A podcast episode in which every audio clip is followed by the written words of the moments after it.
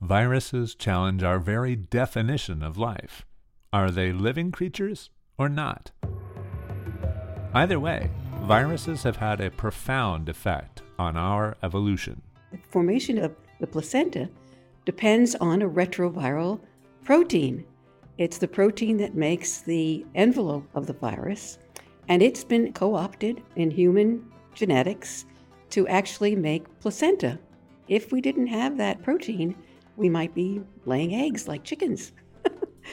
On this episode of the American Scientist podcast, understanding viruses' many functions, both harmful and helpful. I'm Robert Frederick.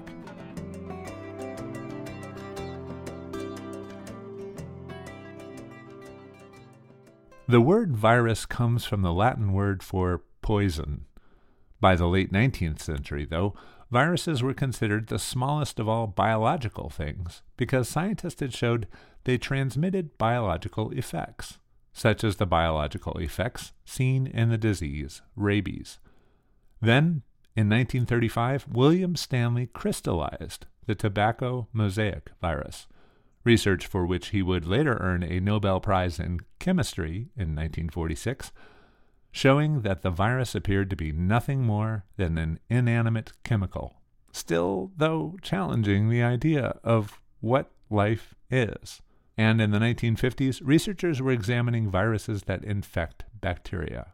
They were taken up because they were tiny little things and easy to work with and easy to study genetics because they didn't have very big uh, genomes. Anna Marie Skalka has been working with viruses most of her career. She's professor emerita at the Fox Chase Cancer Center in Philadelphia. So I studied bacterial viruses for a while, and then there was I was part of this big revolution in science where we had recombinant DNA. That's the technique of joining two or more strands of DNA into a single strand that then is introduced into a living cell. And since I knew how to work with these little bacteria and uh, viruses, I was excited because now this gave me an inter- introduction into animal viruses. Skalka then started studying a family of viruses called retroviruses. An infamous member of that viral family is HIV, which causes AIDS. I was particularly interested in them because, like the bacterial virus I was studying, they have this propensity to get into your DNA and uh, change the genetic makeup of the genome that they invade. And Skalka says this kind of invasion has been going on throughout evolution, to positive and negative effect. I don't know how many people know that the formation of the placenta depends on a retroviral protein.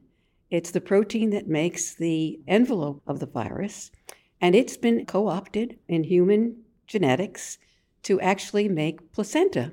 If we didn't have that protein, we might be laying eggs like chickens. and there's so much more to discover, given the large percentage of retroviral sequences in our genome. 8% of our genome is actually retroviral sequences.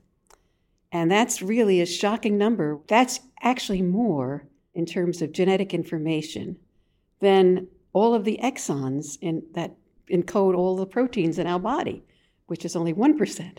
And proteins function to provide structure and support for cells. They transport other substances within cells and throughout our bodies. They serve as antibodies to protect us. They carry out, as enzymes, most of the chemical reactions that take place in cells. So, what are all those viral sequences doing? There's no simple answer. But researchers have used what they're learning about viruses even to trace human history. So, by following viral genomes, which can be peculiar to certain populations, you can see how people first migrated out of Africa into Europe, into Asia, and then across into the United States. And researchers have already found evidence of viral incorporation into our ancestors from more than 40 million years ago, because the same viral sequences appear in more than a dozen vertebrate species. We now know that some of these viruses were around 500 million years ago when creatures were still just in the sea and not on land yet. So, researchers are still working to understand just how far back viral elements go, evolutionarily. Viruses are really You can think of them as transposable elements. They go, can go from one organism to another, even from one species to another. How unique is each individual when you consider that all of this, this uh, transfer back and forth during evolution has been going on? So it's really, I think, uh, revolutionized the, the study of evolution.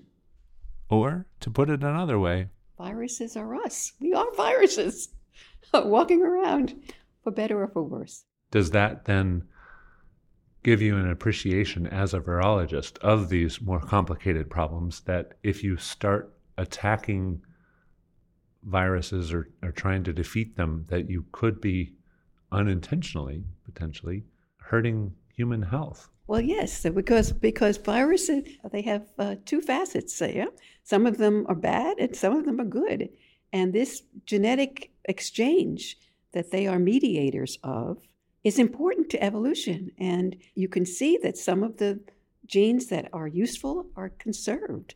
I think if you didn't have this exchange, uh, you would put a damper on some beneficial aspects of evolution. Anne Skalka, thank you very much. Hey, You're welcome. Anne Skalka is a virologist and author whose life's work was honored with the 2018 Sigma Xi William Proctor Prize for Scientific Achievement. Read an excerpt of our interview in the January February 2019 issue of American Scientist. You've been listening to a podcast from American Scientist magazine, published by Sigma Xi, the Scientific Research Honor Society. I'm Robert Frederick. Thank you for joining us.